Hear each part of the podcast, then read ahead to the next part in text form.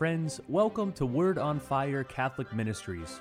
Word on Fire is an apostolate dedicated to the mission of evangelization, using media both old and new to share the faith on every continent and to facilitate an encounter with Christ and His Church. The efforts of Word on Fire engage the culture and bring the transformative power of God's Word where it is most needed. Today, we invite you to join Bishop Robert Barron as he preaches the gospel and shares the warmth and light of Christ with each one of us. Peace be with you. Friends, all during this Easter season, we're reading from the book of Revelation, the marvelous and final book of the Bible. So I'm just going to be following these readings all during the Easter season. Years ago, when I was a doctoral student in Paris, I was in a seminar conducted by Father Michel Corbin, great medieval theology scholar, a man that eventually became my uh, doctoral dissertation director. And somehow in that seminar, the issue of imperialism came up, you know, the church being imperialistic and domineering throughout the ages. And Corbin said something, I remember his, his eyes kind of widened and he had a big smile, and he said, The only true imperialism is the imperialism of the martyrs. And everything struck me, it stayed in my mind because he was saying, yeah, in a way, the Christian church is imperialistic because we're meant to declare Jesus as Lord of all the nations. But we're not imperialistic in that worldly way, imposing ourselves through, domination and through military power or cultural you know, coercion.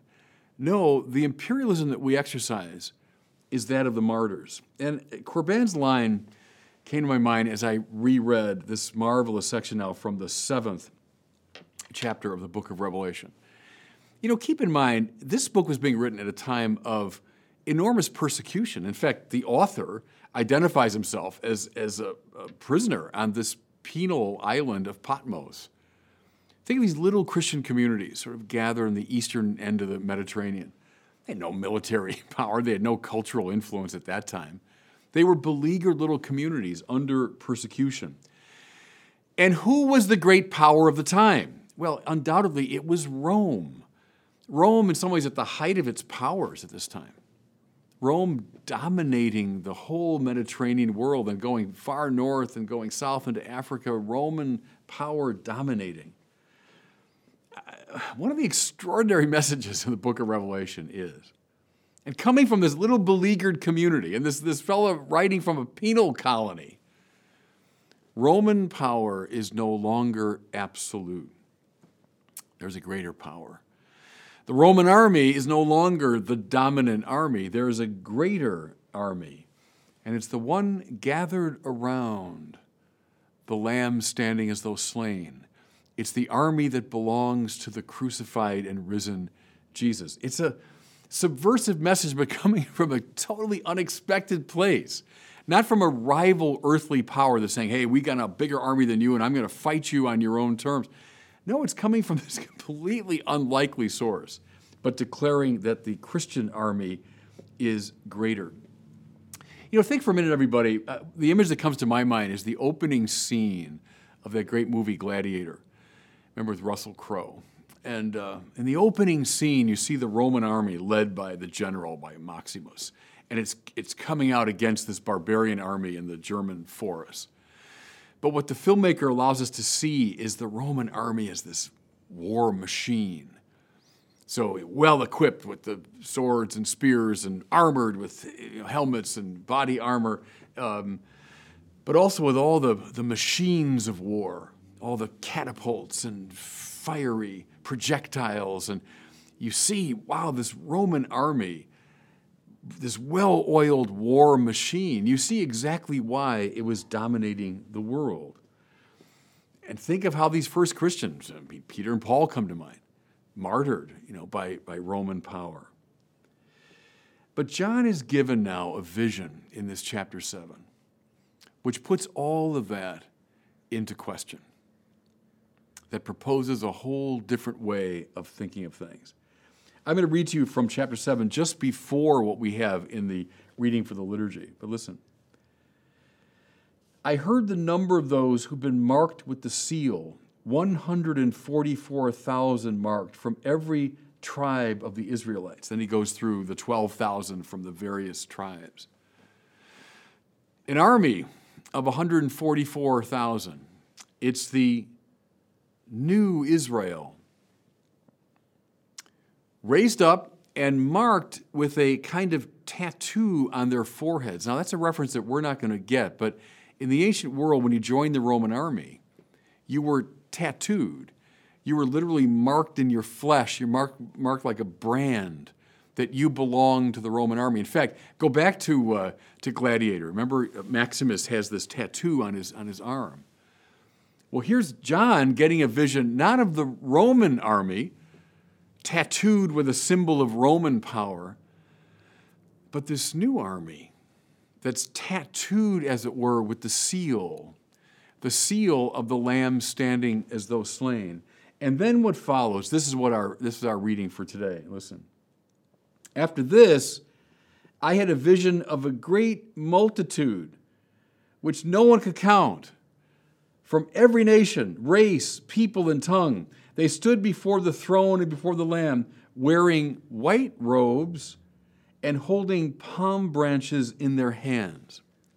Now, the 144,000 you know, this great army. But then, even beyond them, this enormous multitude that no one could count.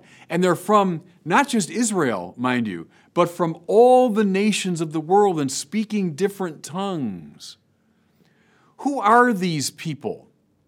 Well, it's code again. We might miss it, but they didn't miss it in the first century. What are they wearing? White robes and holding palm branches in their hands. Those are both symbols of martyrdom. The palm branch. You can see it in depictions of the saints. In fact, I'm going to show you something. This pectoral cross that I wear, it has a depiction on one side of, of St. Peter, the other side of St. Paul. But can you see it? All around this cross are the palm branches because those two figures, Peter and Paul, were martyred. In fact, martyred by Roman power. What's being claimed here, everybody? I know all about the Roman army, the author of this book. Everyone in his time, they all knew about the Roman army. They all knew about its power, this great war machine. But now, in light of the Lamb standing as though slain, in light of Jesus crucified and now risen from the dead, they know there's a greater army. There's a more powerful army. And see, John, in his vision here, is not just looking around at his present situation. He's looking mystically across the ages because, you know, in his time, everybody was speaking Greek, maybe some were speaking Latin. But here he speaks of this, this crowd from every race and every tongue. There, there were Christian martyrs, to be sure, by this time, but there wasn't exactly an army of them. What's he seeing? He's seeing, as I say, across space and time across the Christian centuries, all those people from all over the world who would give their lives for Christ, and they are the true victorious army. Go back to Michel Corbin. The only imperialism that's legitimate is the imperialism of the martyrs. It's this army of those who are slain for the sake of the Lamb that constitute real power. So, can we fill in this vision a little bit? Who are these people that John sees mystically? Well, you might think of, you know, Peter himself, Uh, depicted here. You might think of Paul. Think of Peter, who was crucified upside down in the circus of Nero. When you go to St. Peter's Basilica in Rome and you see that obelisk in the middle of the square, that was in the middle of the circus of Nero. People speculate if that's where, where Peter, in fact, died, that's one of the last things that he would have seen. You might think of Felicity and Perpetua some centuries later, these two women from North Africa thrown to the wild animals because they wouldn't renounce their faith. You might think of Sebastian. As I record these words, I'm in the middle of confirmation season and I'm dealing with all these teenage kids, and they take names for confirmation every year. The most popular name for the young men is Sebastian or Sebastian. Sebastian, a member of the Praetorian Guard, a high ranking Roman soldier, who found Christ and then renounced the army and lived a life of nonviolence and paid for it with his life. You might think of Thomas à Becket many centuries later, resisted his friend King Henry II's attempts to manipulate the church and died at the hands of the king's henchmen. Go to the cathedral in Canterbury, see the very site where he was put to death. We might think of another Englishman some centuries later, another Thomas, Thomas More, resisted another King Henry, this time the eighth of that name, paid for it with his head. You might think of Paul Miki, the great Japanese Jesuit martyr, who, like his master, was crucified, dying rather than deny his faith. We might think of the great Padre Pro during that awful time of persecution in Mexico when the church was just, was just was being stamped out. Padre Pro, after working uh, underground, undercover for a long time, finally discovered as the bullets fly toward him, he says, Viva Cristo Rey. And that's the same taunting cry, in a way, that, that the author of the book of Revelation utters. Yeah, I know about the Roman army, but there's a greater army. Padre Pro, yeah, I know about the powers of the world, but I'm going to declare to you Cristo Rey, Christ the true King. We might think, too, as we look at that vision that John gives us, this crowd that no one could number from all over the world in all different tongues. We might think of Franz Jägerstätter, the marvelous Catholic resistor to Hitler, who was decapitated for his troubles, or of Dietrich Bonhoeffer, the great uh, Protestant opponent of Hitler, who died in the, in, the, in the waning days of the Third Reich. We might think of one of my great heroes, Maximilian Kolbe, from that same terrible period, the martyr of Auschwitz, who gave his life in exchange for a man he barely knew. Kolbe saying simply, I, am a Catholic priest, take me in his place. The list goes on and on. Oh, it's a crowd that nobody could number from all different races and tribes and tongues. John is not just seeing around him, he's seeing mystically across the ages to this great army of martyrs. And of course, martyr just means witness, who are witnessing to Christ. They've spoken Greek, Latin, French, German, English, Japanese, Polish, many other languages besides. Think of Charles Lwanga the end of the 19th century from the heart of Uganda, who gives his life heroically for the faith. Yes, indeed, John truly saw where real power lies. And see, everybody, here's the challenge Here's the challenge. And it's a real challenge coming from this book. Which army do we fight with? Because, you know, the successor of the Roman army, well, it's all around us today. It's, it's, it's all the expressions of worldly power. Do we fight with that army?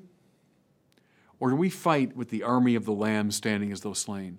Do we join this great troop from across the ages and speaking a myriad of tongues? Do we join this army of martyrs? Can we say with Michel Corbin, the only true imperialism is the imperialism of the martyrs? And God bless you. Thank you for listening to this week's homily from Bishop Robert Barron. For more resources from Bishop Barron, please visit wordonfire.org.